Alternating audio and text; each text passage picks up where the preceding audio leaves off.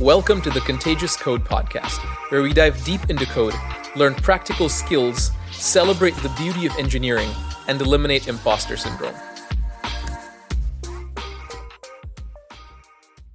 I'm Tejas Kumar, and I've been building on the web for over 20 years at places like Spotify, Vercel, Xata, and more. Today, I'm really excited to talk to you about AI, CSS, JavaScript, HTML, and really just give you an update from my side of the web. I have been a full stack engineer um, in, in many different contexts, all the way from managing virtual private clouds and Amazon Web Services to um, provisioning infrastructure that allows database migrations um, and at, at, a branch level for Postgres to doing front end stuff like React and really everything in between and CSS and so on. So this is just me geeking out on the latest state of things that I've worked with that I'm interested in on the web. And I want to invite you into the discussion and hopefully we have a great time. Again, the goal is really just to eliminate um, imposter syndrome, right? You may hear these terms going around and you may think, man, I wish I could like spend time learning these things, understanding these things, and, and know them with a degree of confidence where I can speak about them without feeling like I'm missing out. Indeed, I don't want you to miss out. I want you to have high quality conversations. And so today we'll go quite deep on a number of different topics, um, starting with AI. We'll touch on CSS, JavaScript, and of course HTML. Um, and if there's time, we'll talk about more stuff to do with health and well-being because those are also my interests but uh, admittedly they are outside the scope of tech. So we'll see how we go.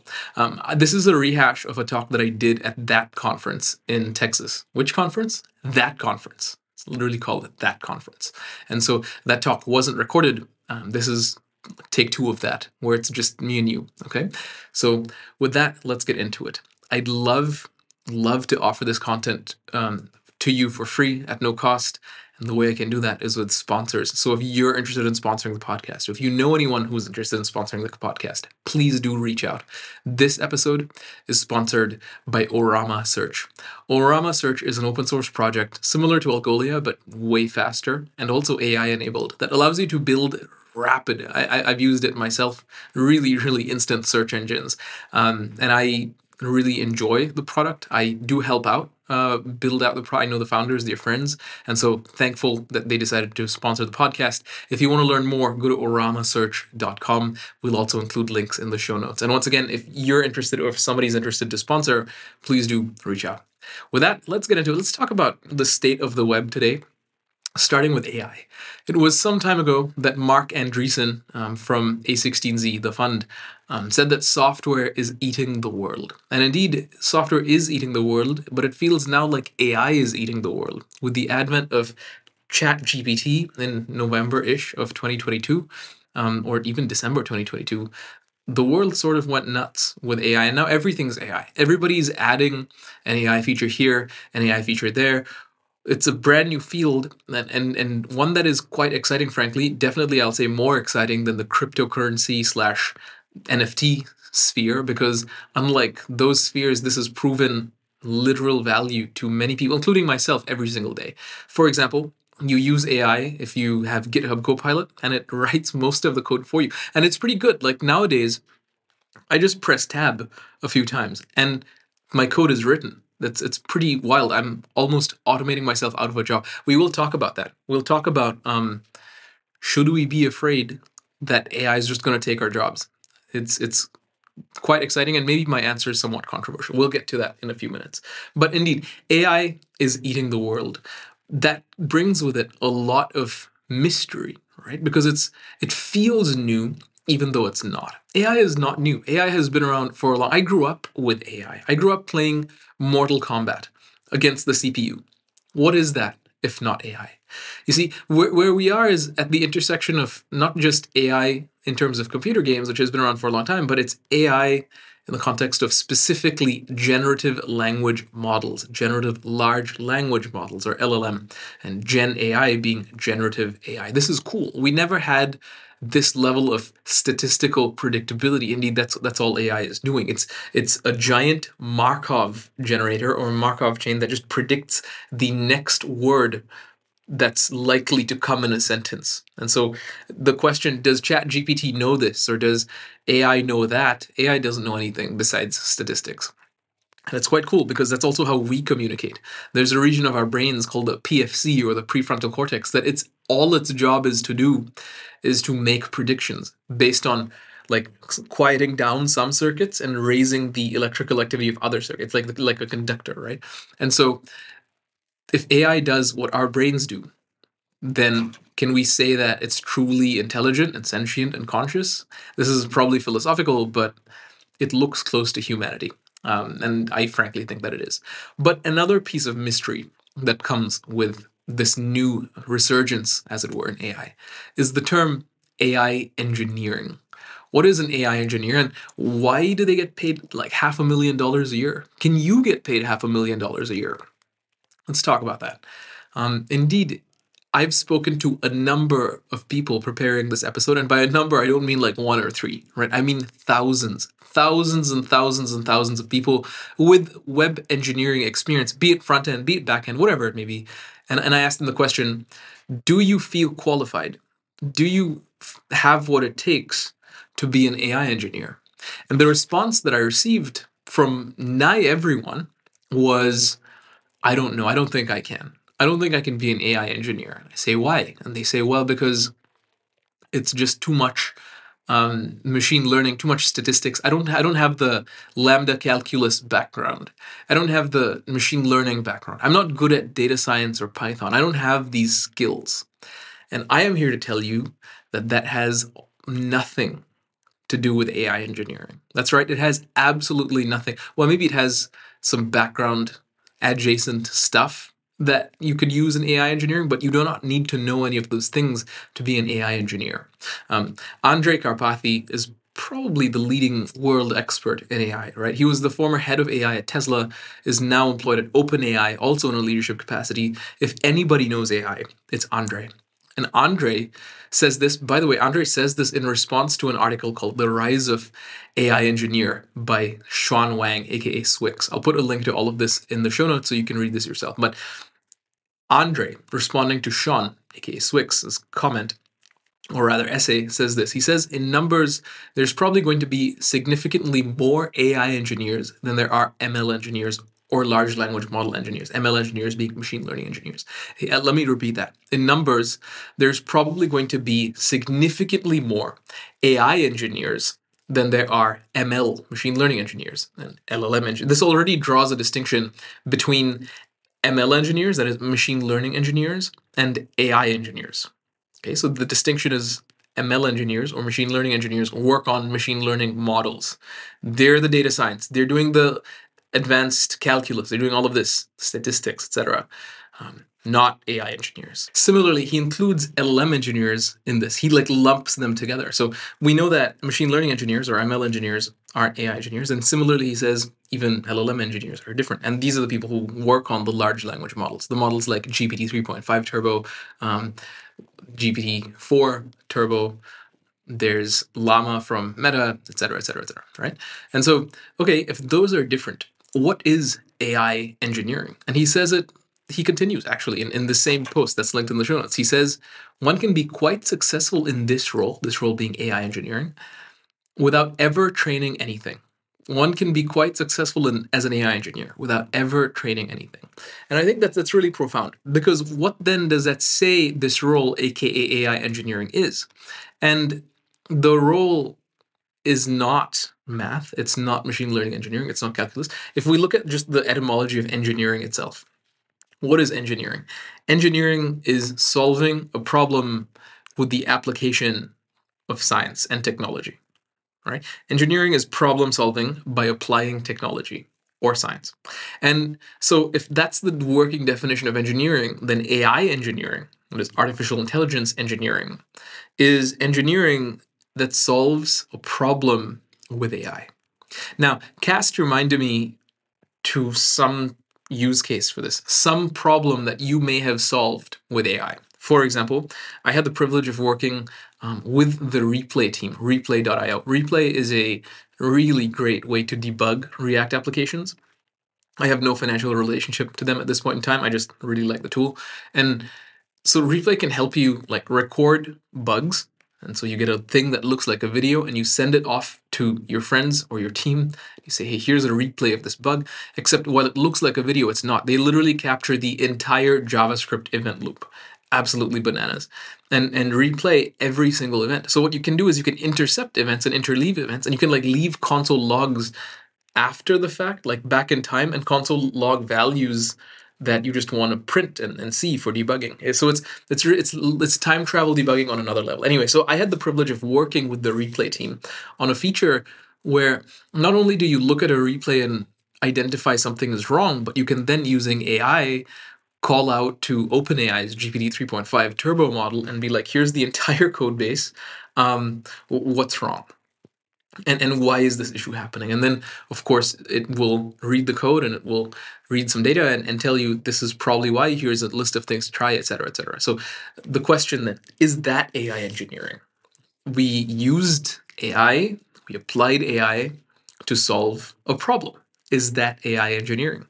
And i would say based on my best read of all the content including swyx's article including karpathy's response yes ai engineering looks like using AI to solve problems, even including cases where you just do a network request to um, OpenAI's API, send it some data, get back a response, and use that response, use that chain of request response to solve problems. That's true AI engineering.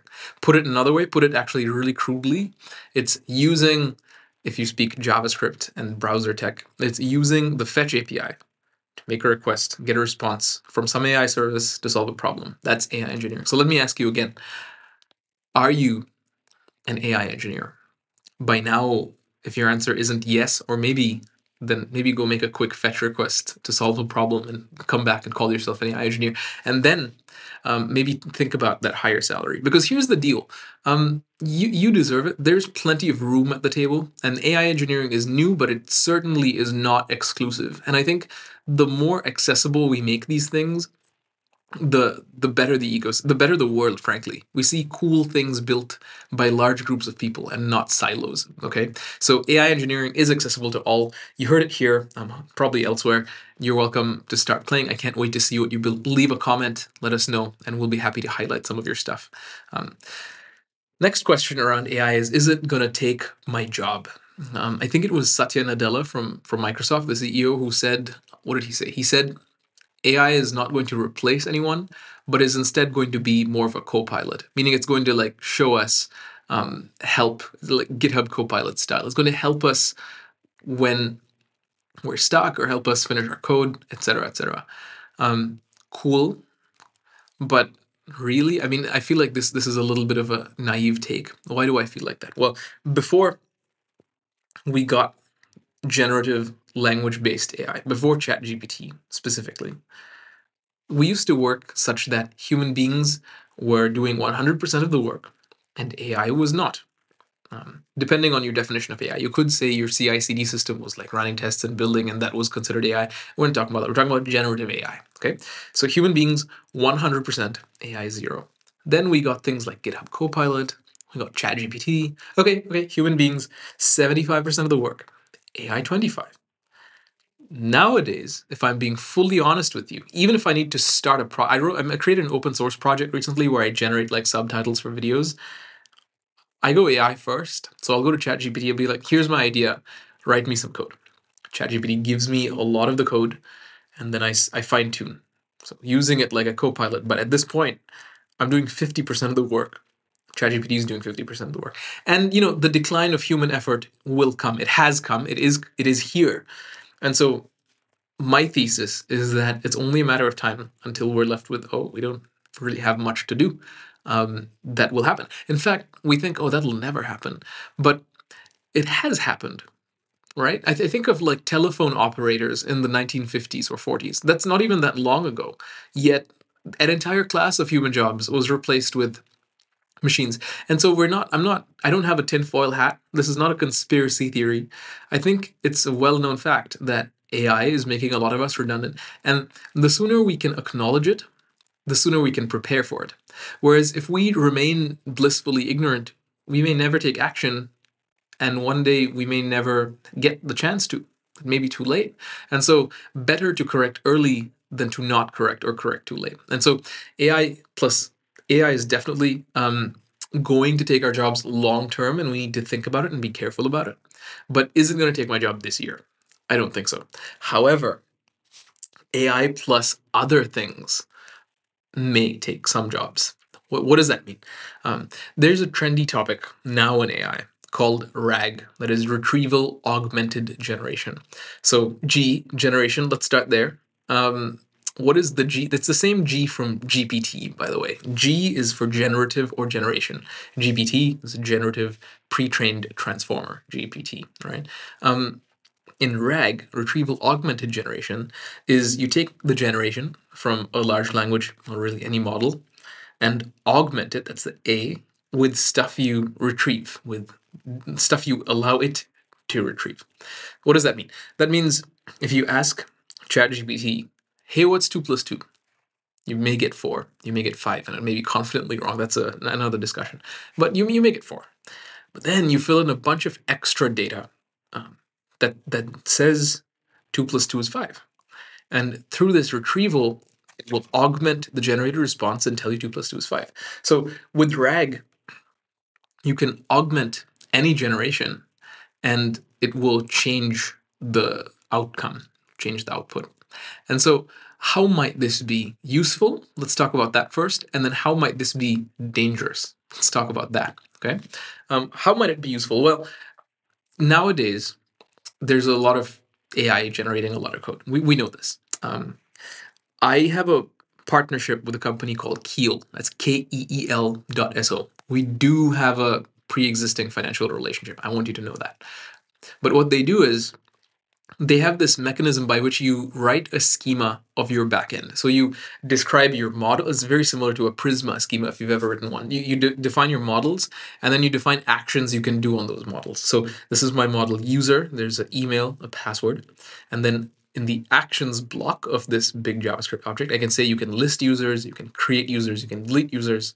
And finally, there's a permissions block, and I'll just leave it public, right? And so Keel will work such that when you write a schema, and then push it to GitHub, that schema becomes fully deployed backend infrastructure using AWS and Neon, among other things. It's just fully ready, right? You get serverless functions, you get cron jobs in the cloud like you would with some type of workflow tool with like temporal. Um, you get full monitoring of performance and traffic. You, get literally everything. It's it's a full purpose built production grade backend from a single file. It's absolutely nuts. The only catch, the only caveat is that you need to know their domain specific language or DSL. You need to know the Keel language. And so who wants to learn a new language? So I'm sitting there helping them with DevRel, going like, are you serious? You have another language? Nobody's going to want to learn this. I mean, a big barrier to entry for Prisma is having to learn some new language. And so I don't know, I feel like the last thing we need is another DSL. And so, in order to eliminate this barrier, the solution is RAG. We take the language rules, we take all of Keel's documentation, and we just dump it into OpenAI. We say, hey, we're going to create a new custom GPT. These are the rules. And, and we're going to teach you this programming language. We literally did this. You can go on OpenAI, it's called Keel GPT. And so what we ended up doing was we created an OpenAI based GPT with extra knowledge for RAG, such that it can look at the Keel documentation and language rules. And it's as simple as you go on it and you say, hey, give me a schema, a Keel schema for a event management application, for a podcast monitoring system, for a dating app, for a collaborative whiteboard. It doesn't matter. You just say whatever you want, and it will write for you the Keel schema that is maybe valid, maybe not. Open like AI models, large language models do hallucinate. They they see random things and they're often confidently wrong, but it will still give you a schema. And then once it's done, it will send a request. It will send that schema to an external service to validate it. To it literally, it will speak HTTP and say, "Hey, um, external service, is this valid?" And then the validator service will say, "No, you have an error on line three, column eight, where the word model should be model. I don't know. You, the validator basically gives you rules like any JavaScript or TypeScript error. Then what happens is the GPT says, ah, cool, cool, thank you, validator. And it goes and augments the schema and then validates it again and it keeps doing this until you get back a perfectly valid schema that you can instantly deploy and get a full backend. Absolutely nuts. Uh, from my best experience with this, it takes maybe two or three steps maximum. It often sometimes gets it on the first try now, which is kind of nuts. Um, but you get a full backend, and, and by backend, I mean a database, three APIs, so a JSON RPC API, a REST API, and a GraphQL API. You get authentication with single sign on or OIDC tokens. You get monitoring, and you get uh, did I mention a database? You get a data. So you get all of this, including branches because it's neon, right? So you get branchable databases, you get zero downtime migrations, you get the works from this one file. And so this honestly, when I saw this working, I thought, okay, so backend engineering maybe um, going away in certain cases. What does that mean? Well, uh, backend engineering salaries are high. They're in the six figures for senior backend engineers, right? Um, Keel is not that. Keel is cheap. And OpenAI is like, I think, $20 a month. So Keel GPT plus someone not paid that salary could do enough to get a slew of backend services up and running. So I ask you again, is AI going to take your job? Um, probably. If not AI, AI plus RAG plus um, RLHF, that's reinforcement learning with human feedback, or in some cases RLMF, reinforcement learning with machine feedback, where you can generate something, send that to an external service, external service, a machine says, no, that's bad fix it, send it to the external service. No, that's bad. And keep this loop of RLMF going until you have something great. That's what we're seeing. And I do believe there is cause for concern to start learning how to use AI so you're not replaced by AI. Because indeed, if AI does take the job of the backend engineer, then somebody who knows how to use AI to create backends will get or persist their job. And so maybe it's not that AI is taking jobs, but that AI is changing jobs. Front end engineering is not the same because instead of me creating everything or a designer and me creating everything, I just go on v0.dev and start. Right. And so, yeah, perhaps it's not taking jobs, it's augmenting jobs. Either way, I think now is the time for high alertness and keeping our eyes open and our fingers on the pulse. And that's why this podcast exists. This is not an AI podcast, but this is a podcast that you listen to and go, wow, I didn't know that. I, I'm glad I do now. And it, it prepares you for the future to get the most out of life and eliminate your imposter syndrome and really put you in the best position for flourishing and, and success and thriving over just surviving. Okay. So is AI taking your job? Probably. Um, today, AI plus RAG is taking some jobs. Okay, let's talk about answering engines. Um, you see, search engines have been cool. Search engines are cool. I, we all use search engines every day. If I want to know Matthew McConaughey's age, you best believe I'm going to ask Google. If I want to find out how much I'm paying to record this, um, I probably will do some currency conversion or something. I literally just type like 50 EUR in USD or something like this in Google. It's a it's a daily part of our lives and it helps us. However, I have reason to believe that we may be seeing the evolution of search engines, and I'm really excited about this because if we think about what we do, right? When we search the web, what, what do we do? We go on Google, maybe, um, gosh, do people use Bing? Um, what's another search engine? DuckDuckGo, right? We go on all these search engines and we type something, and then what? We're greeted with a number of results. However, the first few results are like ads, oftentimes, at least on Google, right? So you'll have the first three, four, five results, ads. Okay, cool. I, I don't know about you, but I, when I see ads, I just like don't even see them. I just scroll past them immediately. So whoever's paying for those ads, I hope it's serving you. Um, I'm certainly not helping, right? But then you, you go to the, the, the bottom and you get like 25 results. And then i've got what do i do? I, I, like parse through the results. I'm like okay is that result useful? Is that result useful? Who what is the top level domain here? If i'm doing medicine is this like edu if i'm looking for like tax information is this. gov there's, there, there's a lot there. I click on a source. I go to the source. I see a cookie banner and sometimes a paywall and then I click on reader mode. That's a hack, by the way. You can actually still get access to paywall things sometimes by just going on reader mode. So I go on reader mode, I check it. And so there's all of these steps. There's all this drama to to me just getting the answer I want. I think this is best exemplified in the case of like recipes. Oh my gosh, if if you search for just like a chocolate chip keto cookie recipe on the internet, the recipe is like somewhere hidden. It, it, it's almost on purpose, right? Because you want search engines to see the stuff before human beings, and it actually feels that way. I feel like a second class citizen on the internet. And so, how can we uh, do better? And this is where answering engines become more popular than search engines because all of those steps that I mentioned, you know, you, you type a query into the search engine, you see the 25 results, you verify the domains, you click in the domains, you read the content. AIs do that now. And I think this is really, really awesome. Artificial intelligence is being used to read a bunch of search results, validate them, try to isolate exactly the answer to the question you asked in your query, and then just give you the answer. This is being called answering engines as opposed to search engines, and I'm thrilled for this. I've been using Perplexity AI. Perplexity is an answering engine. I have no financial relationship to them at this point in time. I just think it's really great engineering, where the user interface is almost exactly the same as Google. There's just a single um, search field. You type something and just watch it fly. I mean, it will search the web. It doesn't say which search engines, but it will search some. It will find results and it will give you the answer you're looking for. And it will, like, you know how Wikipedia has these little superscript citations? It will cite the website it will cite the site that it got the answer from awesome. And then you can go, if you want more information, you just go to the website that it cites and you can read more. You can navigate your cookie banners, whatever if you want. Or if the answer is satisfactory, you just say awesome. And you maybe leave a thumbs up if you want to support the RLHF, real uh, reinforcement learning, excuse me, with human feedback to make the answers better. But this is so cool. Perplexity is diametrically opposed to Google in that it has a paid monthly and annual subscription. I think it's about 240 um, dollars a year. So $20 a month.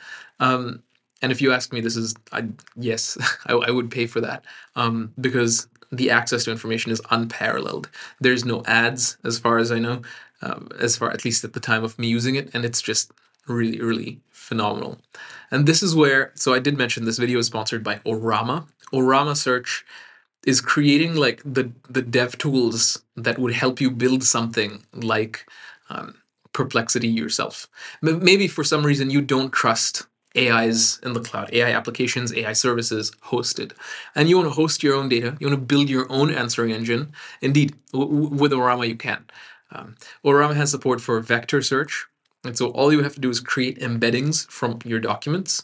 Embeddings are nothing more than you take a bunch of text, turn them into numbers with some type of logic, and vector search searches for proximity between those numbers. So, what word mapped to numbers appears close to what other word literally again similarly forming like a sort of markov chain style of probabilities what's going to come next and this helps for example if you search for orange you might find other fruits right vector search orama has support for this as a first class citizen and you can you can build and I'm sorry, I'm distracted. I'm watching myself here. You can build and ship answering engines pretty trivially with them. Um, it is also known as the fastest search engine builder in the world. It's faster than Algolia and pretty much everything else. And the cool thing is it's built with JavaScript. Absolutely nuts. So Orama Search is something that I've had my eye on and I'd recommend you getting eyes on as well. All right, that's it for the AI space. Let's move on and talk now about CSS. See, this has been an absolutely huge year for CSS and I'm really excited to dive into CSS and what is currently in the landscape of discussion. Right off the bat, we have to talk about view transitions. View transitions are absolutely huge and a godsend for those of us on the web. And I'm not overselling them. Look, over the years, a number of things that were very hard on the web platform became very easy on the web platform. Things like image sizing, where width or height attributes would mess up aspect ratio, no longer a thing. Width and height attributes preserve aspect ratio with most browsers. I think this is a huge win. Um, similar to that, what has been really hard is beautiful and complex user interface navigations. For example, if you have used mobile apps, you will have seen some really great, like you tap on in, in a UI, in a user interface that has a list and a detail view where you tap on a list item and then you get taken to a detail view. Even just the way the list sort of slides off screen and the back button animates in mobile experiences is so beautiful. But sometimes in I'm thinking of particularly music apps, you, you tap on a song and the song title stays on the screen and becomes big with the cover art appearing from somewhere and the rest of the stuff goes away. But there's this beautiful coordination in elements that stay and move and grow and elements that leave. And that coordination historically has been extremely difficult for a number of reasons. It's been difficult for example to remove elements and add elements without messing up the layout and causing performance issues and layout thrashing. It's also been difficult because oftentimes to do such transitions, we'll have to have a exiting and an entering state and then coordinate these ourselves, which is tiresome, but also having such element duplication messes with the accessibility object model and the accessibility tree, and you have oftentimes screen readers just announcing things that are not really well representative of the state of the page to people with visual impairments. And so uh, it's very easy to get wrong, is what I want you to take away like beautiful exit enter transitions or view transitions have just been really really difficult to have until now so now with view transitions the web browser folks um, have decided, you know what, this is a big issue that everybody keeps having a hard time with. Let's just solve it centrally in a standardized way through the View Transitions API. And indeed, that's where we are. And this is very, very, very exciting. Okay, so how do they work? How do we write them? Um, off the bat, what you're going to do is document.start view transition. That function receives inside of it as an argument a callback function. And inside that function, you can do whatever you want to mutate the DOM. The DOM being your web page. You can change the value of a button, you could move things around, you can whatever you want.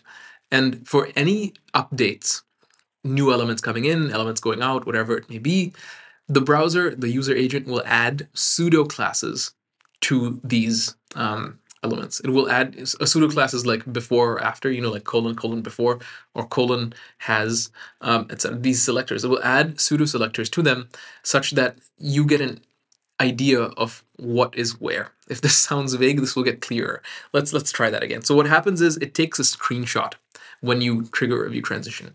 Two screenshots actually. A screenshot of the before transition and of the after transition state. Okay, and these screenshots have pseudo classes applied to them. So the pseudo classes follow a certain hierarchy. There's colon colon view transition at the top level that that basically is the selector for um, every single view thing in the view transition family. Um, under that, you have view dash transition dash group, and this is a group of view transitions. Inside that, you have view transition image pair, and that's exactly what it sounds like. It's a pair of images, both the old and the new view transitions. And so, with these two images, the old and the new, accessible in CSS with pseudo selectors, you can fade the old one out, fade the new one in. You can transform and scale the old one down or scale the new one up, so on and so forth. The cool thing is, you can apply these view transitions not just to the entire DOM root but to specific elements and you can do different things per them. So this this structured set of selectors view transition view transition group ap- applies by default to the root of the document but it could apply to like one button in the whole document. And you can say for the root view transition group um, fade out all of the old stuff, fade in all of the new stuff. But for this other view transition group, um, that is button, you can say don't fade anything, persist between transitions, right? And you can give elements of view transition name by adding that as a CSS rule. The, the rule is view dash transition, as far as I know. Um, and if I'm wrong, I'm sure the comments will correct me. And so you can say th- this element or this group of elements is part of this view transition group, and the root, the whole document, is part of another view transition group. And by intelligently styling view transition groups and their old and new elements, you could choose that some elements persist across view transitions and others don't. And this beautiful mental image that we have of a list moving to a detail view can come to life, right? Where you can say the list element that is being clicked on or tapped um, belongs to a view transition group that is not the root and therefore it persists, meaning it doesn't, the old one doesn't fade out, the new one doesn't fade in, it just stays. Um, both of them have exactly the same CSS, therefore they're present, so to speak. Or you could even say that the new one is scaled up, but the old one is how it was, its original CSS. So it doesn't go away, it just becomes different. And you could even say animation style is forwards, so it sticks if you want. Um, and the entire root goes away. So you can granularly manipulate elements across transitions. And that is indeed the beauty of this. It's really, really cool. Is it ready though? Can we use it? How's the browser support? And this is unfortunately a pattern we're seeing in the web. Um, the browser wars are over. That's what they keep saying. However, Safari just doesn't support the latest stuff. Uh, also, Firefox doesn't. So you can use view transitions, but really it's Chromium-based browsers that will support them. Um, Firefox not, and Safari not. However, you can use polyfills. For example, Astro, the popular um, web framework for building full-stack applications, with island architecture, Astro does have first-class support for view transitions built in, and it, in, in browser environments that don't support it, it will polyfill them for you, meaning you can just use them. So that's really cool.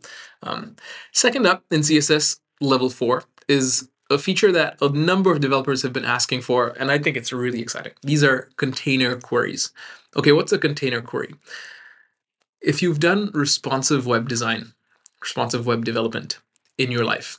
You'll be familiar with media queries, especially a media query that goes like at media, screen, and min width 768 pixels, and then you open a block, and then you apply some CSS to elements that from 768 pixels onwards look different.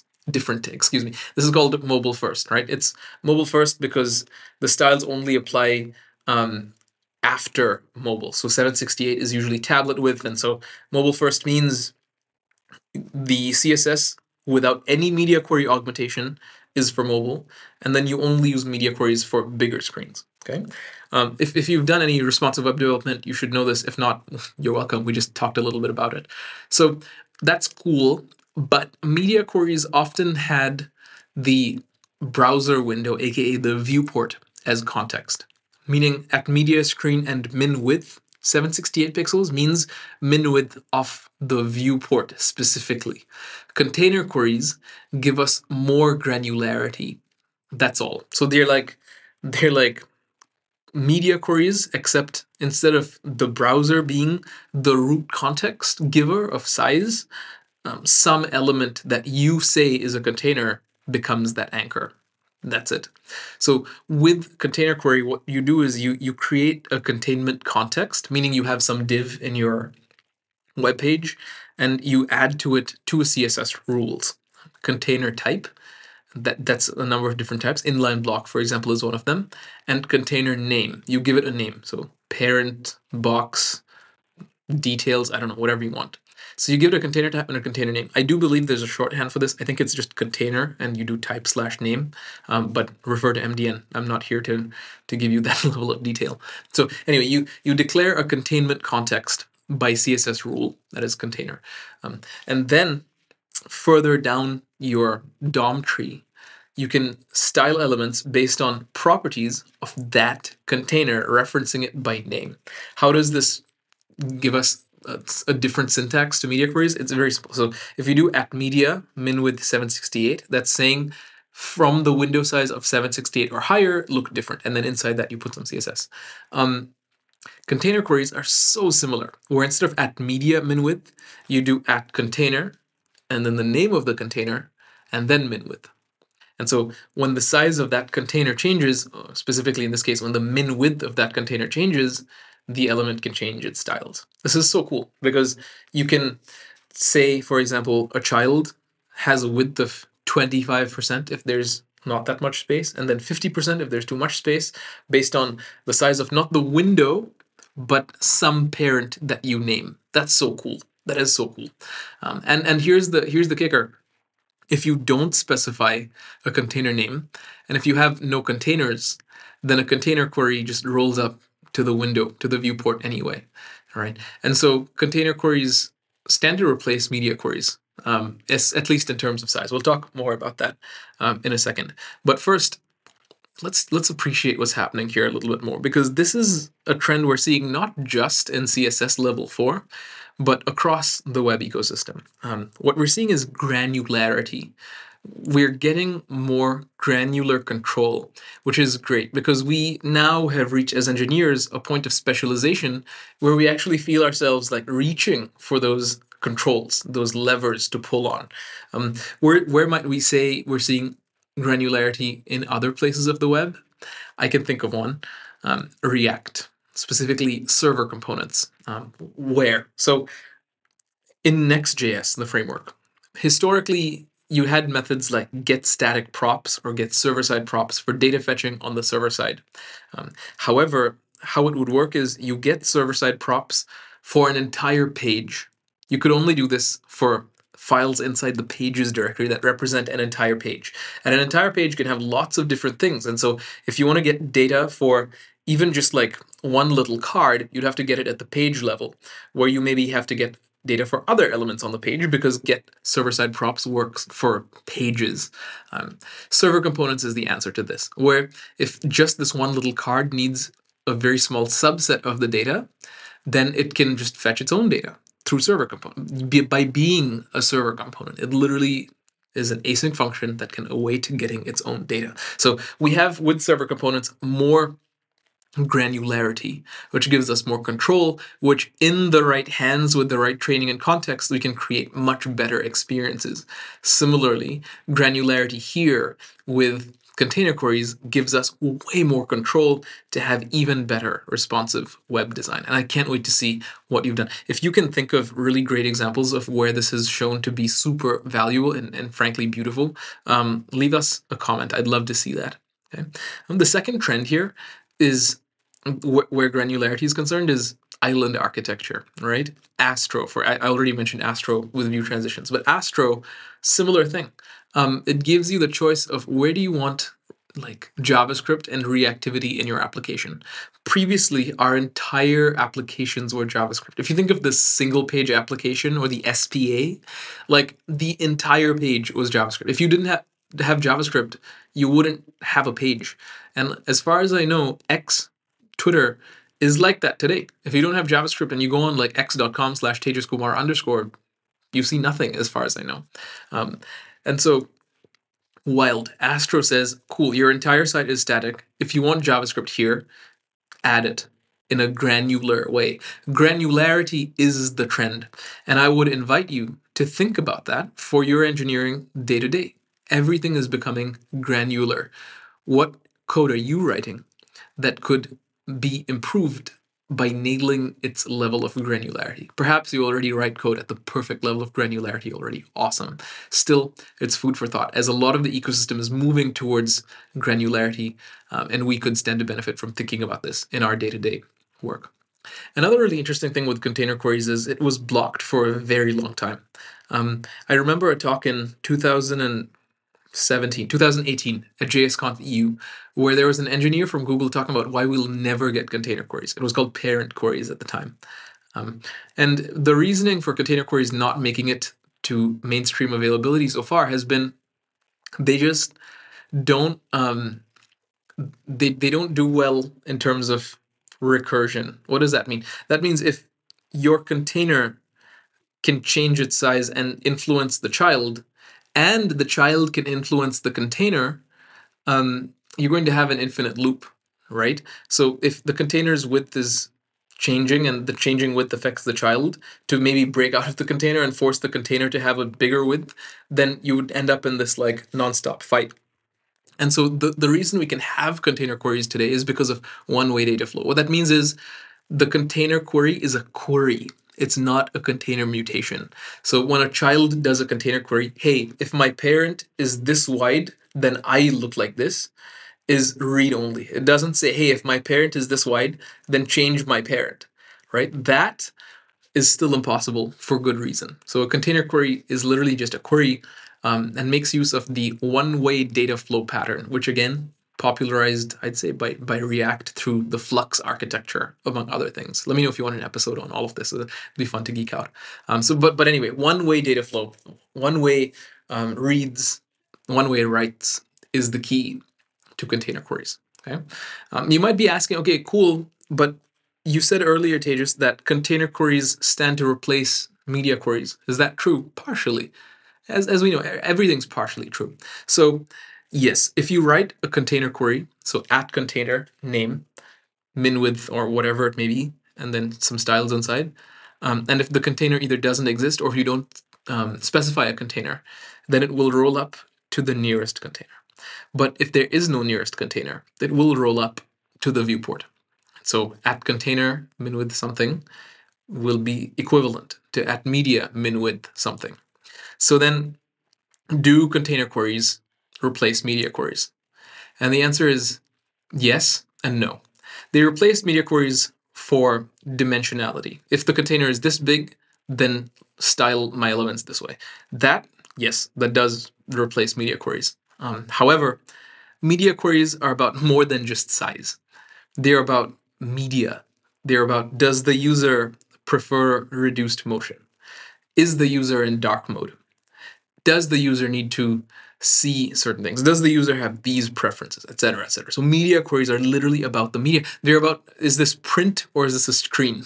What medium are we you know styling for right that is the role of media queries and container queries are not qualified to speak to that because they're about containers they're about hey is this parent big small you, you can't say hey does this parent prefer dark mode hey does this parent prefer do so you can't do that maybe we'll get that level of granularity one day but it would be really weird wouldn't it for your entire site to prefer dark mode except this one card no i don't see it so yes and no they do replace media queries for dimensions based querying. However, media queries are about media. And I think, if anything, it's kind of beautiful that it distinguishes them a little bit more. So I hope this has been useful. And so you might be thinking, should I start using one or the other? Yes, absolutely. You should start using container queries. It is supported in every browser except Firefox and Safari. Here we are again. Um, I this is at the time of recording, so it may have improved. Um, but we should definitely start thinking in terms of container queries. And I would say we start actually um, gracefully degrading. So CSS is a cascaded language, and so I, I do think it's it's valuable to ship a container query um, that overrides a media query, and then at some point you can just get rid of the media query. Container queries also introduce some cool new stuff. They introduce new range syntax. So instead of like min width 768 pixels, you could say width less than or equal to. Like there's arithmetic operators now in CSS, which is so cool because I, why is it cool? It's cool because it brings us closer to um, one unified type of language. For example, JavaScript has less than or equal to. It doesn't have like min width something, you know. And also arithmetic operators apply to broader things. It's not just min width less than equal to, but you could sorry, it's not just min with some value. It's width less than or equal to this, opacity less than or equal to this. You could like any numeric value in the CSS OM, uh, you can compare. CSS OM being the CSS object model. You can you can compare. You can do arithmetic with it. It's really cool. So that comes to us as well. Um, container queries also give us new units as you would because with media queries you have VW that is one VW is 1% of the viewport width. VH, viewport height, is 1% of the viewport height. And there's Vmin and Vmax as well. Container queries give us CQH and CQW, which is container query height, container query width, which is really cool. Also CQmin, CQmax. Um, and that's pretty cool because you can now size things to be X percentage of their container queries with their height. Pretty nice. Um, one thing that I found really interesting was CQH. Why CQH? Why not CH? Container height. And that's because CH is another unit in CSS for characters. So you could say input style width is 60 ch, and that's 60 characters in the current typeface. So cool. And so, yes, we have a bunch of new things in and around container queries that help us make better web experiences through increased granularity. Really cool. Um, another really interesting development in CSS is the has selector. This is colon has. We remember colon first child, colon first of type, last child, last of type. We also use colons for states, so a colon link, hover, active, focus, etc. They they're special states that um, elements can be in. For example, focus. The focus state is distinct from the element's natural state. So has is a state CSS pseudo selector. So you can say span colon has, and parentheses, and whatever is whatever selector is inside those parentheses um, selects the element before the colon. And so this is in many ways it's like a regular expression, like a look ahead, you know, um, like a positive look ahead, where you can say only select this div if it contains this selector. So div colon has like dot thing, then only divs with dot thing will be selected, and you can only style divs with that dot thing inside. You might be thinking, but like, why is this needed? It's needed for a bunch of cool reasons. For example, think about a form that has invalid as a class name inside, and you can like shake the entire form, like when you enter the wrong password in Mac OS, right?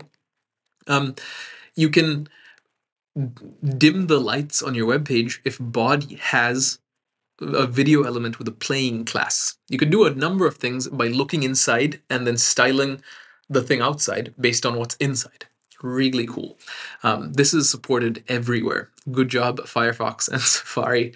Um, this is really, really exciting. Finally, uh, dynamic viewport units. This is so useful for me. So, fun fact I started my tech career working in a creative agency, a branding agency, where I got these beautiful briefs from designers like hey build me this website and they were often stunning i mean really they make vercel stuff look really bad like, it was so good and and oftentimes they they were meticulous about heights of things so they said this is the first fold of the website so it has to be this big hero thing and and sometimes they wanted the stuff you know quote unquote under the fold to be just like 10% in the viewport right and so the height for that is 90 VH. Except it's not. In mobile devices, 100 VH isn't 100% of the viewport. Or is it? It's 100% of the viewport. It's 100 VH OBT. 100 VH OBT. 100% of the viewport height obfuscated by toolbars. That's legitimately what it is. So, one, and this was very frustrating. So, 100 VH on mobile is 100 VH of the screen, but there's often things laid on top of it. And it made my job very, very difficult. My solution, this is like 20, you know, 13, 2014. My solution, JavaScript. So I would then use JavaScript to calculate document.inner height. Um, and, and this is the height minus the chrome. And then I would set the height of the element to a discrete pixel value based on that on page load. It was pretty lame because the page would load and then after the JavaScript executes, you see a little jump in size, but it was the best we could do. Today, with dynamic viewport units, this is no longer the case. So instead of just VH, we get SVH, LVH, and DVH. Let's look at them in some depth. SVH is for small viewport height. This is equivalent to the height of the viewport when all of the toolbars are in view, right? So it's it's what I would have wanted um, back when I started my career. LVH, so one LVH is one percent of the viewport height when there's no toolbars obfuscating the view. So SVH, small viewport height, LVH, large or long, depending on who you trust, long viewport height. And it's just the, the full, it, it's what 100 VH was. Finally, there's DVH, which is dynamic viewport height. And this is cool because it's when there's toolbars, it's 100 SVH. If it's like 100 DVH is 100 SVH. And if there are no toolbars, then it's LVH, and it just switches between them. One caveat here is it does not guarantee 60 frames per second buttery smoothness like when the toolbars appear and fade out. So you may experience some jank, but it takes a lot of the thinking out of it and you can actually trust your units. This is really cool. This is also supported everywhere and in all major browsers and is something we can leverage today. This has been the lay of the land for CSS. And it's honestly an exciting time because CSS level 4 it actually brings a lot more. It brings the is selector, it brings the where selector, it brings a number of things that we're not going to talk about. But these ones I found to be really ubiquitous and in a number of events and conferences that I've talked to. Um, I, I, don't talk to events and conferences, and a number of events and conferences where I've spoken to many, many, many developers. Um, these are the ones that keep coming up with people going like, "What is that? Why does it matter? Why is it cool?" Etc. Etc. And so I thought it's relevant to just flag them for you here. One more question about CSS that I often get while we wrap this up is why Like, why are we adding all this stuff to CSS? Because, as I mentioned earlier with the viewport height example, we can do this with JavaScript. Just like add some class names here, do some things there. A lot of the things that CSS is adding, especially around like the statefulness, is possible with JavaScript. So why then are we adding them to CSS? And I, I actually had the privilege of asking my dear friend Una Kravets about this, um, who is the world expert on CSS, literally shares the latest information, is on the committees, etc., etc. And Una gave me a really great answer, right? Una said CSS is for presentation. It's for how your website, your web app should look. It's for the style of it. JavaScript is for the logic, is for the state, is for the interactivity. And separating these concerns serves us very, very well. So CSS and JavaScript, maybe they allow some overlap in terms of functionality, but their purposes could not be more distinct. And at the current point in time, maybe before CSS level 4, there's a number of things that CSS needed to be able to do for appropriate styling, things like container queries, view transitions, etc. You can do view transitions with JavaScript. In fact, Angular JS did a long time ago. But the question is, should you? Should you use a language for interactivity, statefulness? Should you use that for styling and aesthetics? And philosophically, the answer is categorically no. And that's why we're getting these things in CSS to help us do our best work within the domain of aesthetics and styles. And JavaScript does what JavaScript does. So separating these and giving you the right heuristics for your given tool inside your given domain is the key. And to that end, I think CSS is on a really great way and doing a really great job. Okay, let's talk about what's new in JavaScript. Um, JavaScript has a number of new things, and, and this these are the ones that keep coming back um, from conferences or tech events or people I talk to. So let's let's go through them now in fun rabbit hole format. I hope you're enjoying this. By the way, if you're enjoying this, feel free to leave us um, some comments or reviews where you're at. That'd be great. Okay, so what's new in JavaScript? We have object.group by now. This is so cool. Why is object.groupby so cool? Because it removes some of our dependency on Lodash. Now, no disrespect to Lodash. Lodash is super great. It's very useful. However, if we're not careful, it can add an enormous amount of bloat to our bundles. Oftentimes we intend to import like one function from Lodash and tree shake, uh, meaning remove all the stuff we don't use, but we accidentally include all of Lodash, which is orders of megabytes into our application and then our applications contain way too much JavaScript and they become too slow, and then our users complain because it's too slow, etc., etc. So object.groupby reduces one use case of Lodash, which you used to do like Lodash, aka underscore dot group by. Now you can use object dot group by. And how it works is like this. You pass in an array of objects as the first argument, and the second argument is an accessor function that gets a single object from your array um, as a as, as an argument. And then what you can do is you return the anticipated keys of your new grouped by object. So assuming an array of objects with name and age properties, you can then say for the second argument, you destructure the age property, get the age property, and you can say um, if age is less than 21, then you return less than 21 as a string um, or a number. You can't do that as a number, as a string. Um, and else you return greater than 21 as a string. And then what you'll get is an object grouped by age. So you'll get an object with two keys.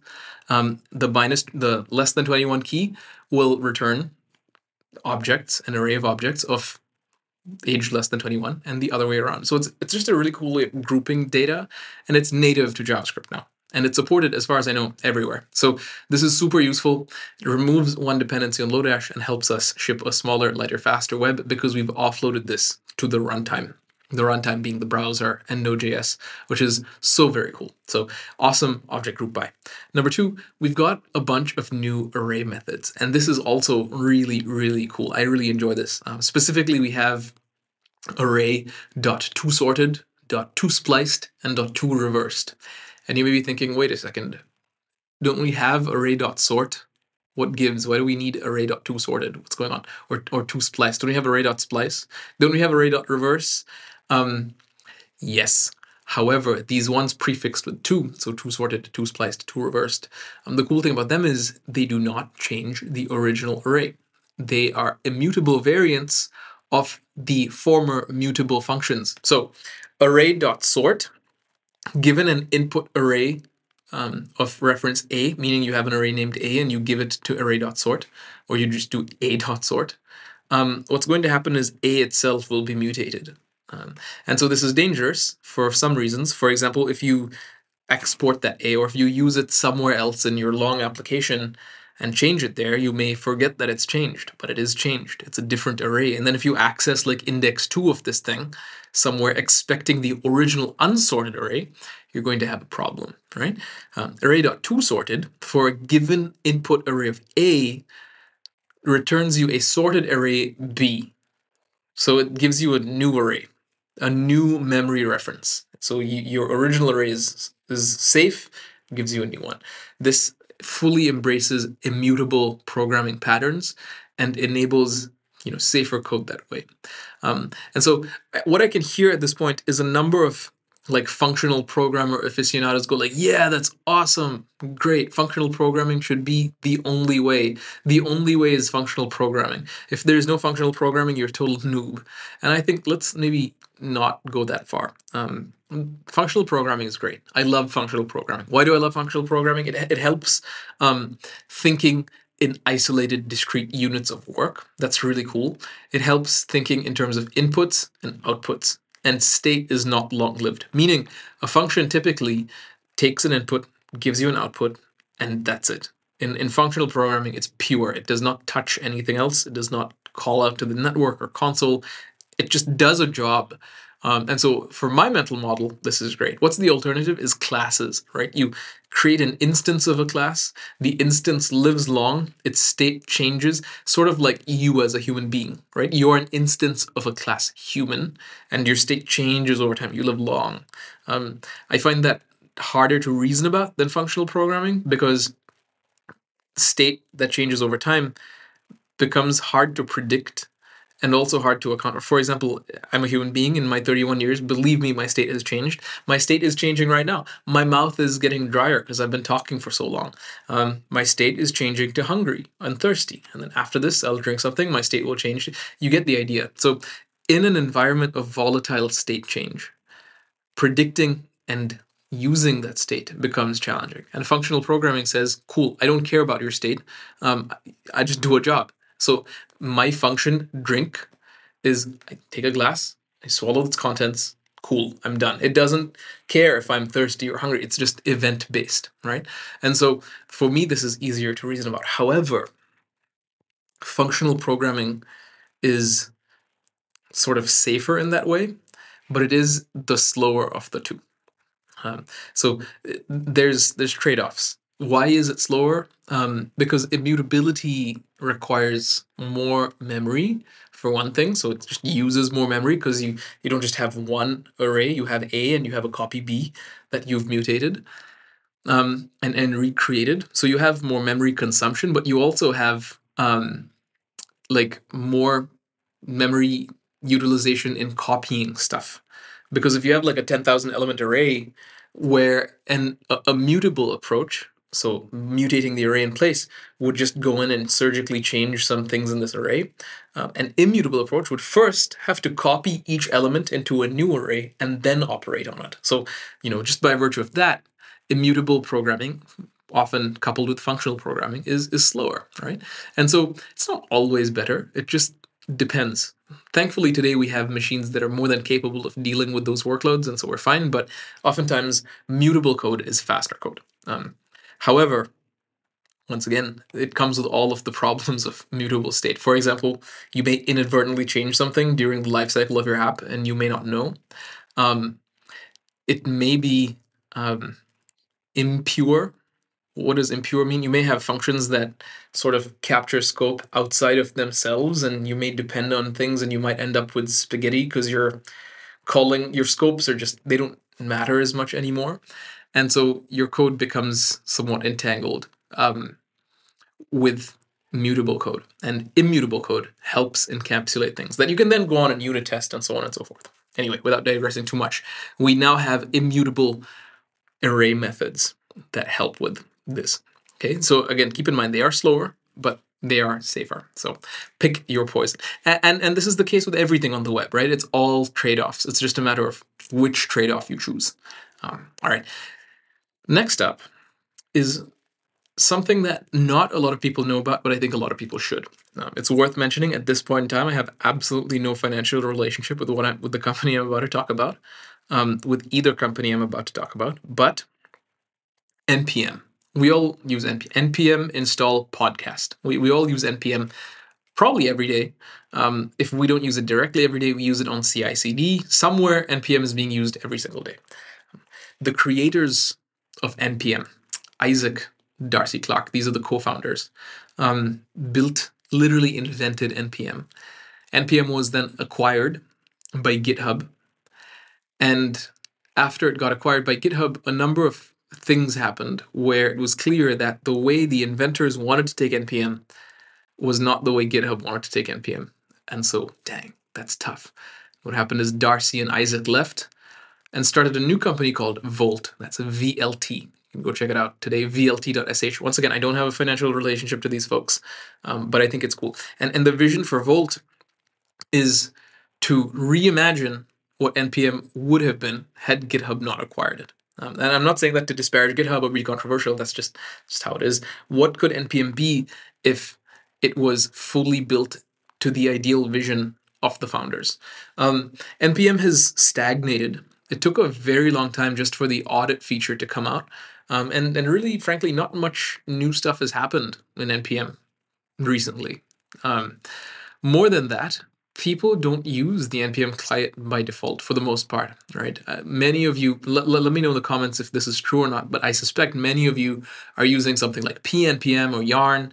pnpm probably because it's lighter and faster, and frankly has like better heuristics around caching um, that make it more effective. I've actually run pnpm um, on airplanes without Wi-Fi and found out, oh, cool, I just have this in my cache. So yes, npm either on the front end, on the back end, on the infra side has just stagnated. And VLT or Volt.sh is a reimagining of this that provides a number of new features that developers have wanted, that I have wanted for years.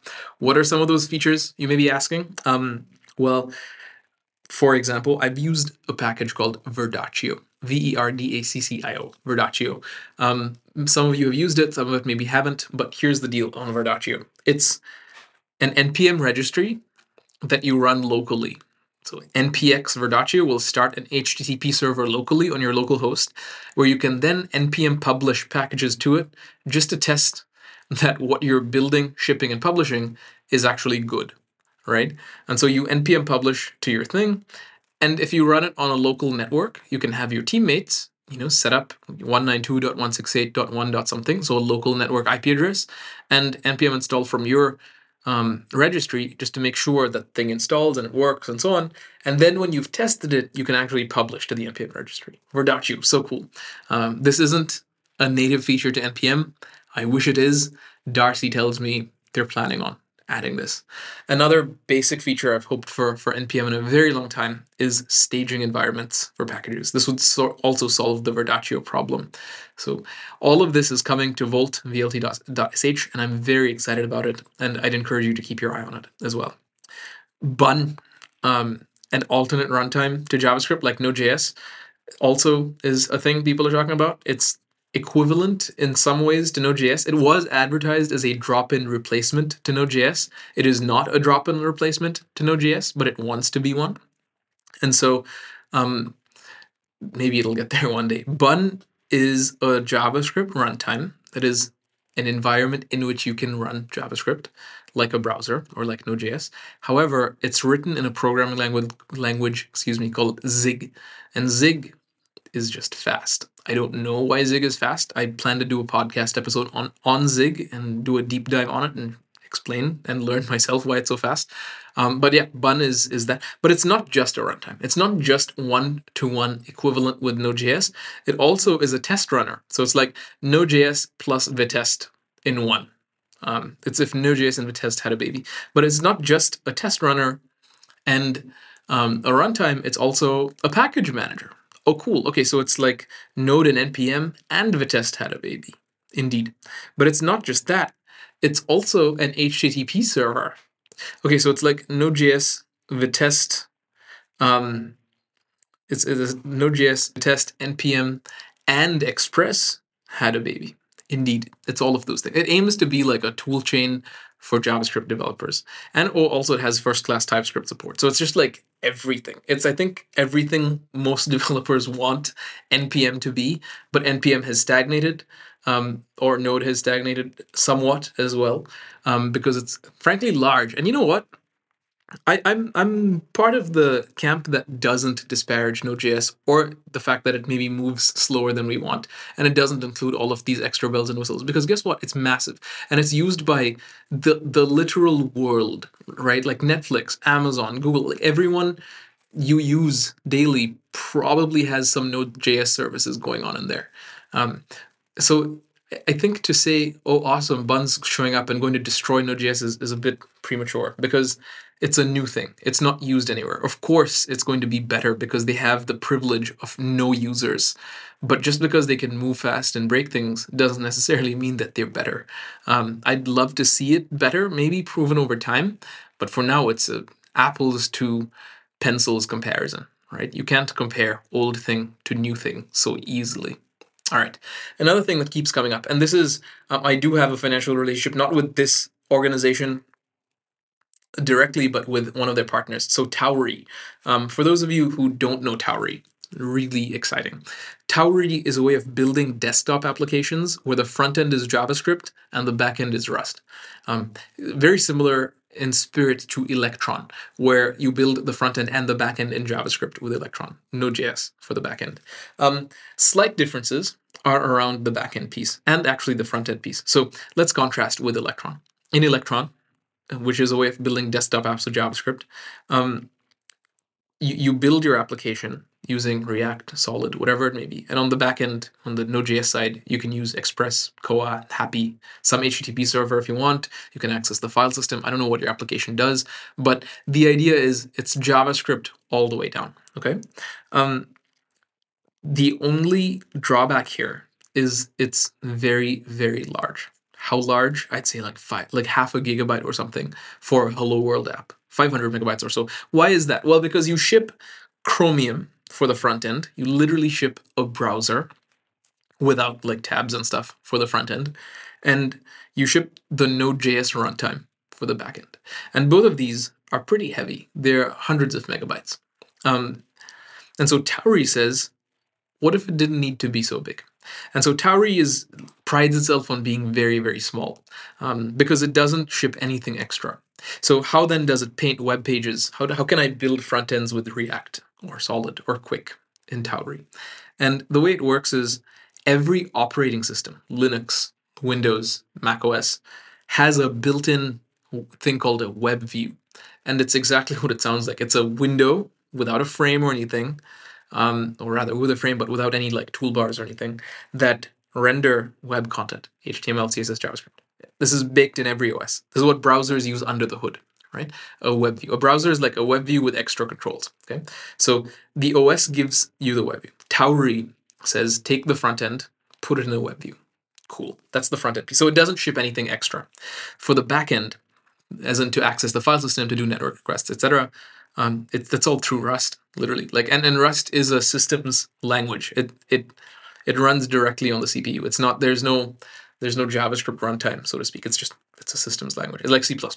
Okay, and so you get data from the Rust side to the Tauri side through something called IPC or inter-process communication. In fact, I think Electron has IPC also, um, and so how it would work is you in in the Rust side you read something from the file system serialize it to text and say send to front end. Send it to front end, render it in whatever front end UI library you seem to like, React, Solid, Svelte, whatever. And so um, what we're doing here is we're shipping absolutely nothing extra besides the JavaScript bundle. And with an Electron app, you ship a browser, Node.js, and the JavaScript bundle. And so it's smaller, but it's also um, safer to some degree because in Node.js is just not secure. Like if if you npm install and then npx something I tell you to, I have access to your file system. I can just delete the contents of the directory where you call like my npx thing.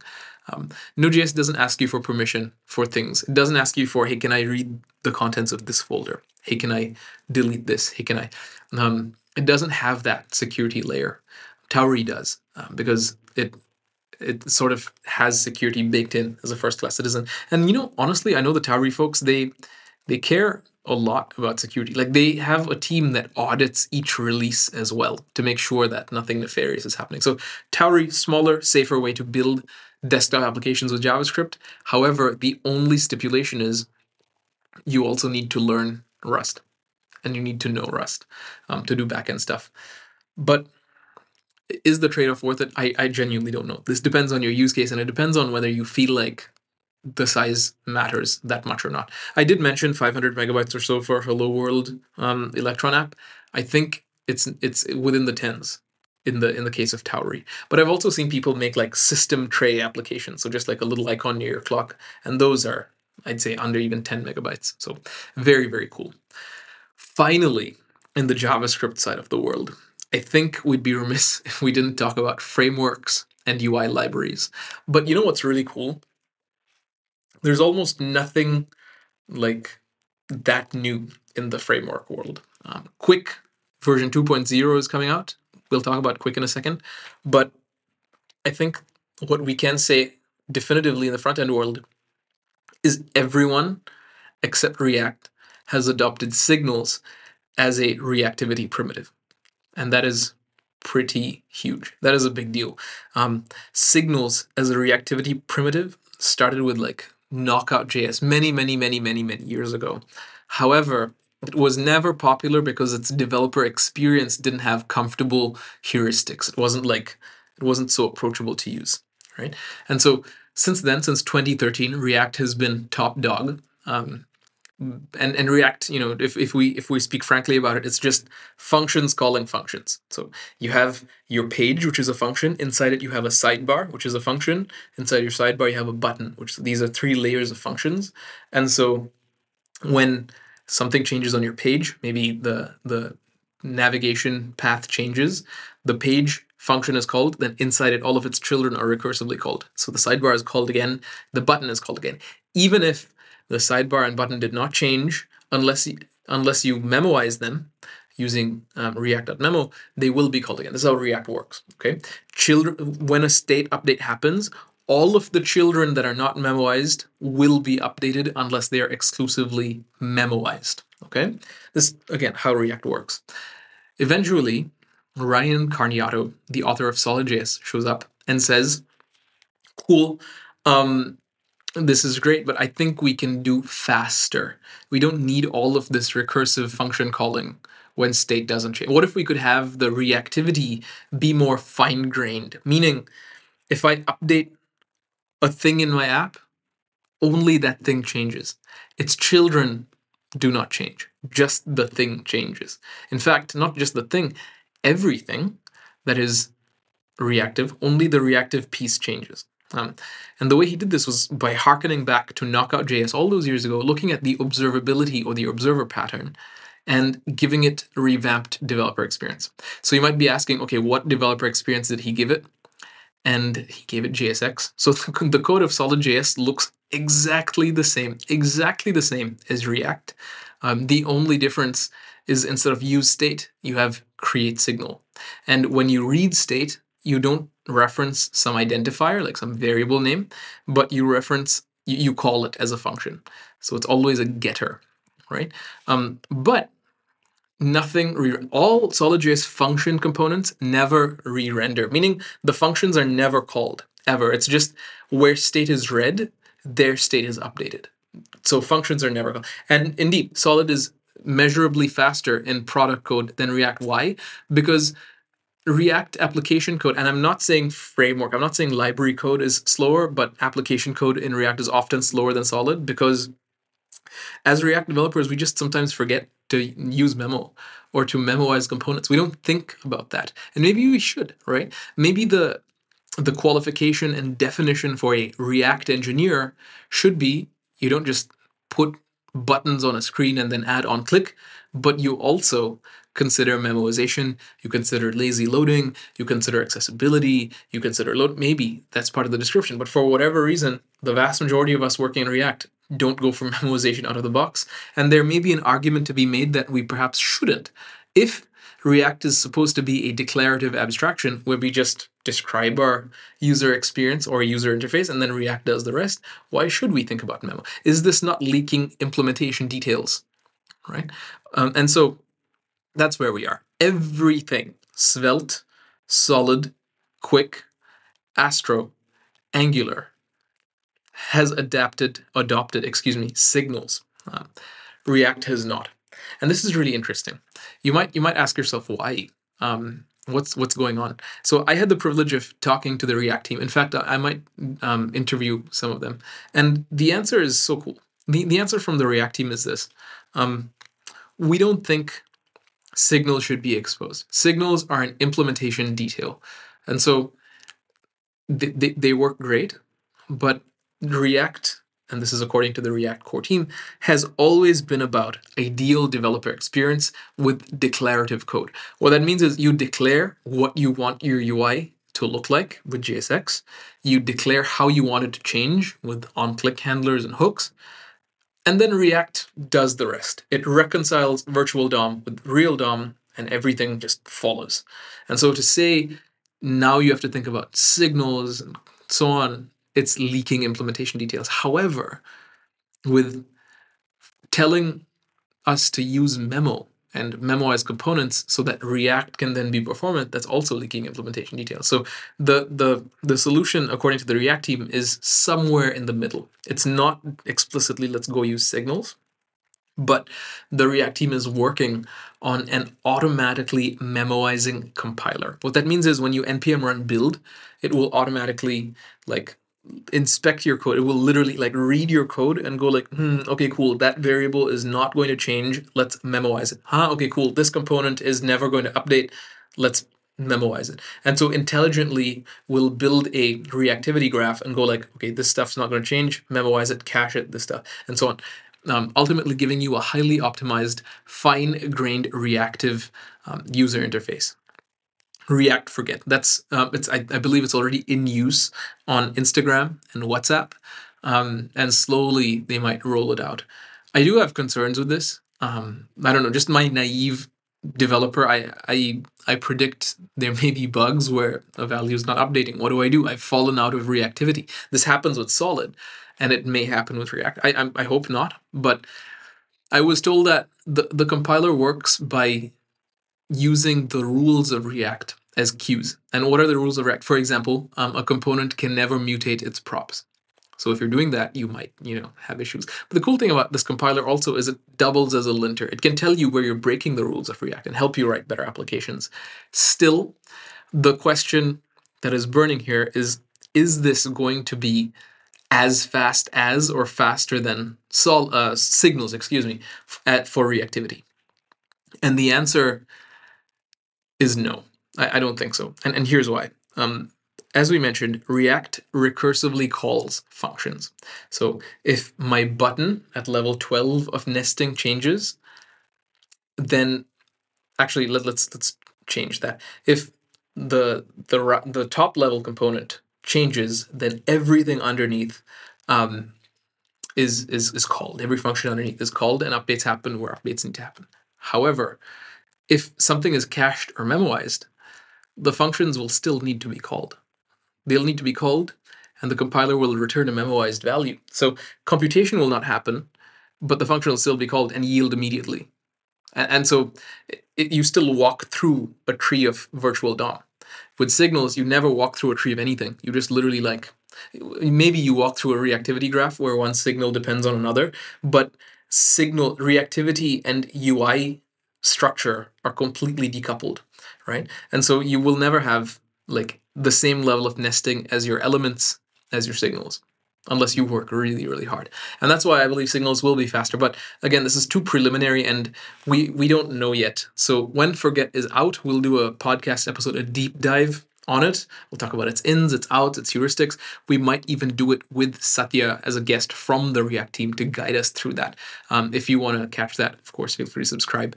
Um, but that's where we are. Okay, finally, let's talk about Qwik. We did mention Qwik. Qwik, as we mentioned, has support for signals, um, except Qwik has a marked difference to everything else. And that's its first class usage of lazy loading.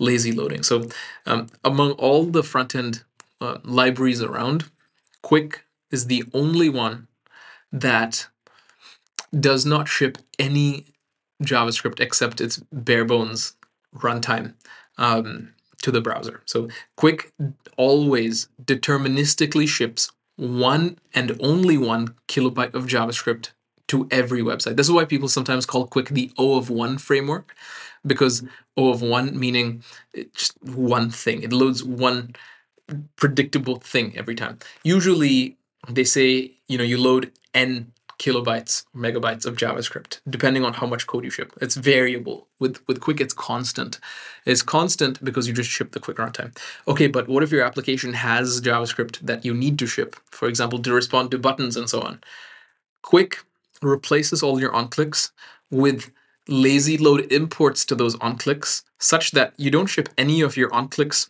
really any JavaScript code by default, unless it's needed. And then a user goes to go click on a button that you've added an onclick to, and instead of executing your onclick, it will execute an asynchronous import of, of that module, download the JavaScript for it, and then invoke the function that it exports all instantly. And so it only loads and executes the JavaScript that is needed when it's needed. And that's why Qwik is smaller and faster than any other tool for building UI on the web today. Um, if, if nobody uses your website, you always ship one kilobyte of JavaScript. If somebody clicks on the button, then only only then is that on click imported, executed, and run. And so it's quite cool because we have to consider, right? Like in all of the websites and applications we build and ship today, like how how many on clicks are we shipping that nobody ever clicks on? Right? How many on changes are we shipping where nobody types in an input field?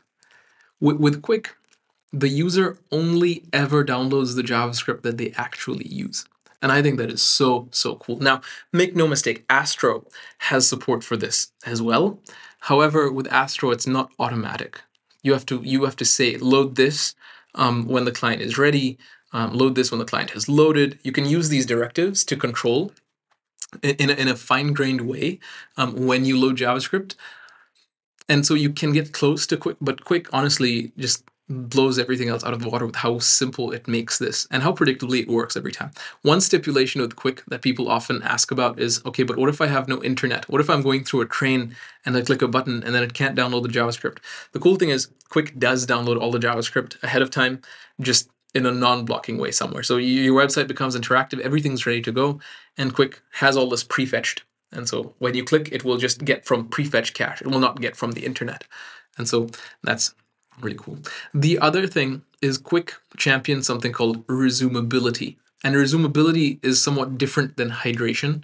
Um, hydration meaning your website is server rendered and then you know sort of hydra- comes alive when the client side JavaScript loads and executes. Qwik champions resumability where there is no hydration step.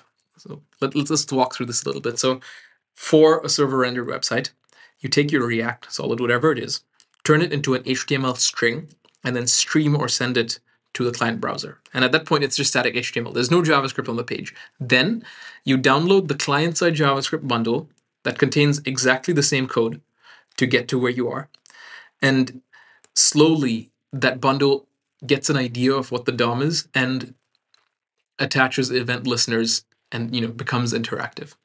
Qwik never hydrates because nobody does any like it only loads things when they need it. So it sends a string or stream of static html everything is serialized over the network loads in the browser and that's it. It's it's it's ready to go. Then when a user clicks on something that's when the um, the, the, the handler is downloaded and so on. So um, the, the cost of hydration is just not there and Qwik. Therefore Qwik is still faster. Let's wrap up this section by talking about astro Astro pioneers something called islands architecture. So Astro is fully static. But Astro is basically HTML um, with components. So with Astro, you ha- you write these .astro files, which are just literally just HTML with some front matter. Uh, front matter is the, if they accept props or something as components, you do dash dash dash and you describe some JavaScript, and then you do dash dash dash again, and that's the script portion of it, and then you just write classic HTML that you know. Um, and then you can compose Astro files into Astro files, therefore they're components. Um, but it, th- there's no primitives for interactivity out of the box other than like just standard HTML script tags. Now, if you wanted to use Solid, Qwik Svelte, React, you could use any UI library with Astro. They have adapters for all of them. And so what you can do is you can have your entire site built with Astro components, but for one region or another region that you want to be respons- responsive, interactive, with solid, you just do a .tsx file with solid code, and Astro will automatically splice the solid components with your Astro components and, and just work. And I've used it, I've built multiple things with Astro. It literally does just work every single time. Um, the team, Fred K. Schott, Elian have done an amazing job there. And honestly, if I was to build any website or web app with anything today, um, I would cho- I would and do choose Astro. Um, I, I literally I wrote the book on React. Um, I still choose Astro. It is just that good. Okay. Again, I have no financial relationship um, with Astro or Solid or React or anyone. Frankly, I, I do have a financial relationship with O'Reilly where I wrote the React book, but all of this is just me talking about friends. Um, okay, cool. Um, that's it for the section on JavaScript. I hope this has given you some interesting insights and further food for thought, but I think that's enough. Let's move to the final section of this episode and talk about HTML. I realize many of us are going, HTML? What? This is new stuff in HTML? Um, yes. HTML is great. There's always new stuff in HTML. I want to highlight three specific things. Um, we, we will go into some detail as we often do, but I'll try and keep it short because we're already getting um, quite into it. And Gosh, there's just so much to geek out about. Okay, let's start by talking about Open UI. What is Open UI? Open UI is an initiative by the W3C, um, essentially a hobby project by the W3C that aims to make traditional HTML elements more stylable. I think this is so cool. So, for example, um, some elements like select, you know, the dropdown, um, or input type checked, input type, sorry, not checked, type checkbox, input type radio, like form controls are notoriously difficult to style. Um, you can use all unset, so just remove all the styling. Even so, in some cases, the user agent will fight you. I think of like the Microsoft Metro UI, right? Like in Windows 8, where select boxes were just flat and they had their own drop down behavior, including animations and so on.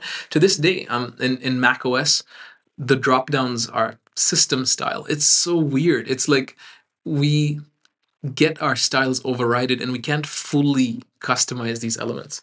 Open UI is the answer to that, and I'm so excited about it. So, just like the select element in HTML, OpenUI has been working on an element called select menu, which intends to replace select at some point. Select menu is really cool, and it's just months and months, I think even years of iteration on okay, how do we take a select element and all of its edge cases and to it add stylability but also accessibility on a standards level. It's so cool because a lot, I mean, if Jed Watson is listening, the author of React Select, or even Kent Dodds with Downshift, you'll know that there's a lot of things that go into making a select element um, useful and accessible and stylish.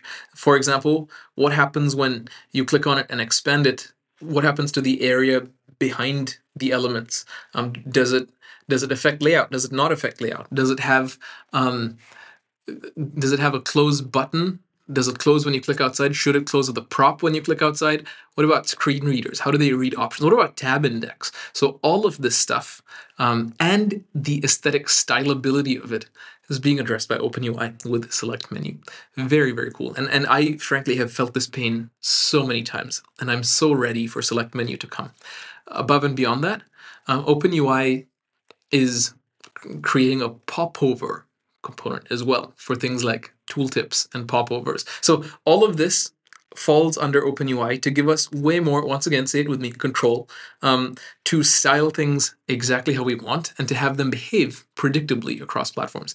At this point in time, OpenUI is nothing more than an initiative, but I hope for a future where it becomes part of the W3C, part of the HTML living standard, frankly, where we have these components and we have a new web. I think HTML is due for an update anyway.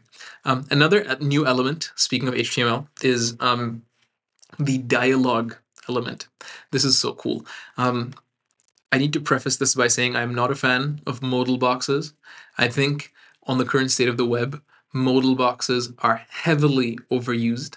I've been part of teams where the product owners have asked for modals and then eventually when things became clear when when requirements grew needed more modals inside the modals and then the twice nested modal had a save as button that then required another modal to open the file. So it just modals modals modals in fact modals oftentimes are cop out i said it this is a hot take are oftentimes a cop out for less out of the box ux thinking uh, for more out of the box UX thinking and good practices, I'd recommend checking out my dear friend Vitaly Friedman's resources over at Smart Interface Design Patterns is, is his course, also smashingmagazine.com.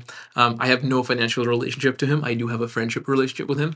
And yes, you'll see why modals are maybe not the best choice initially. Now, that's not saying modals are always a bad choice. There are times where they are well and good. For example, confirmation when you're going to delete something. Um, modals are great for this because they literally block everything and ask you, are you sure? Right? So it's not that they're bad, it's just that they're bad when they are, are, are like a quick thought instead of deeply thinking about how to solve UX problem. Anyway, we're not here to talk about my opinions with modals. Um, there's a funny website, by the way, modals, modals, modals.com. That's M O D A L Z uh, three times dot com. Great satirical website about modals. Um, that was that was my phone. Excuse me.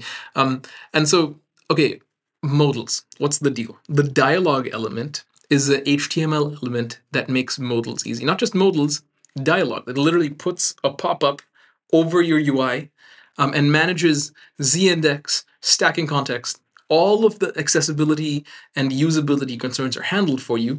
The only thing left for you to do is to style it. You can even style its overlay. You can define behavior where if you click on its background, it closes.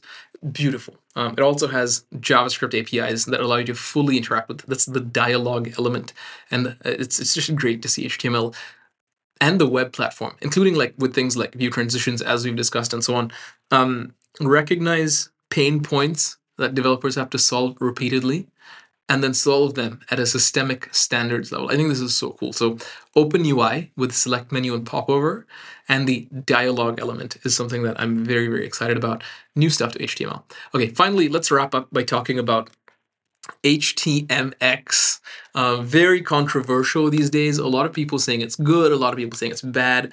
I'm here to give you a balanced take on HTMX to, to really just eliminate any imposter syndrome you may have and, and give you a confident basis through which you can talk about HTMX. Um, HTMX is really great in some cases where you just don't want to deal with like build tooling. You don't want Vite you don't want Next.js. You don't want a framework. You just want, look, I, I just want HTML that works, that gives me fully dynamic web experience. It just works. And, and so, how does it work? So, HTML's whole thesis is asking the question hey, why is it that only image, that is IMG tag, only image elements can do network requests asynchronously?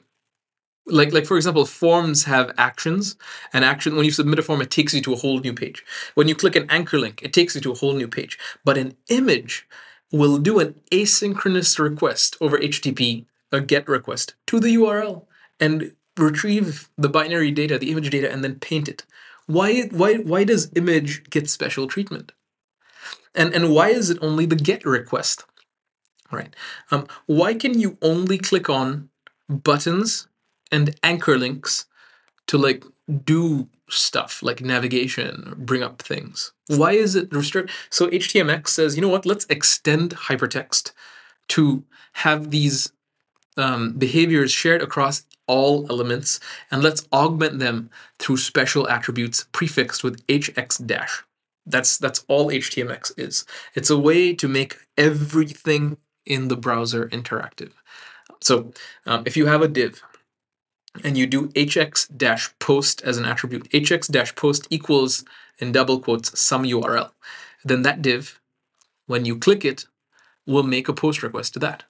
Cool. Um, and then if you want to not have it work on click, but maybe on key press, maybe when it appears, instead of hx, not instead of, excuse me, then you would add to hx post, you would add hx trigger, and you can say click, you can say I think up here you can say a number, read the docs, but you can say when it makes the post request. And then finally there's hx swap. And you can say, okay, so after the post request finishes, take the server response and swap out either the children of the element or the element itself or the outer scope of the element um, or some CSS selector. Go go swap out the contents of some other element. Um, you can do all of this with these attributes. So HTMX exposes a number of attributes that augment your hypertext to add rich behavior. Um, how you get started with it is you add a script tag. That's so cool. There's no build system. There's no rollup. There's no. You just literally go um, script src unpkg.com slash htmx or something to that effect and you can start using these attributes. And the really cool thing is it supports a lot of various use cases. With HTMX alone, through the use of these HX attributes, you can subscribe to a WebSocket.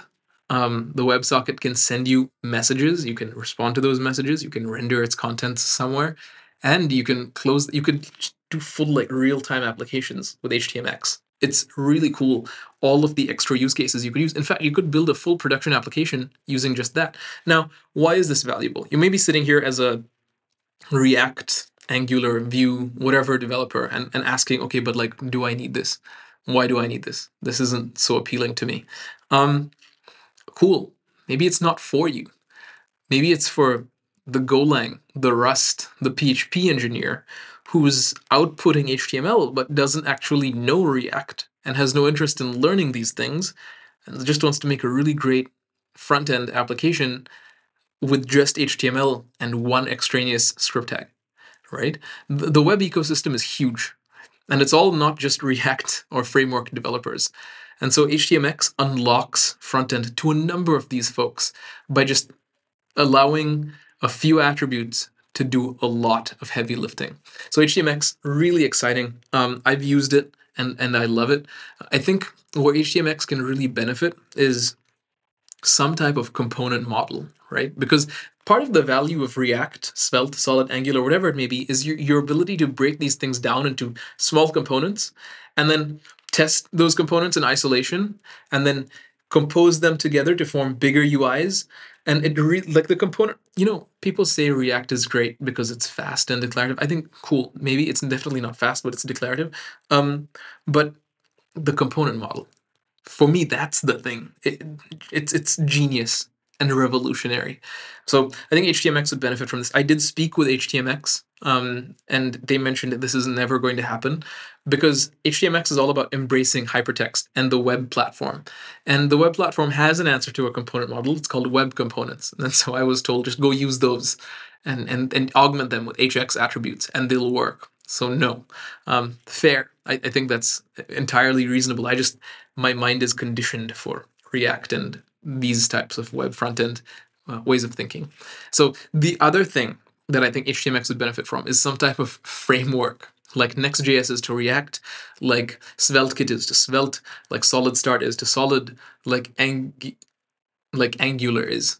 Period. Right. Um, I spoke with HTMX. This is also not going to happen because this is still you know it's http it's sorry it's, it's, hypertext and then extra extra extra and they don't believe that the the benefits of a opinionated framework would help um, and this and here I, I disagree. I disagree because it, it, it, it like HTMX exposes a number of things that are non-predictable. Like for example, you can have a title element anywhere in the page in an HTMX page, and the innermost title element will be hoisted and be the definitive title of the document, right? So for example, if you want to do if you want to change the page title and some type of soft navigation, you have a title up in your static HTML, and then through network request, you receive another title element. Oh yes, by the way, um, network responses in HTMX are HTML, not JSON, not XML. You literally respond with HTML fragments, and those fragments are embedded into your DOM. Anyway, so you could um, return a title element, and that title becomes the page title. You know, um, it would help if a framework regulates that. Also, they invented an HTTP status code. and so this is, I mean, for me, this is definitely something that needs a framework because it's non-standard.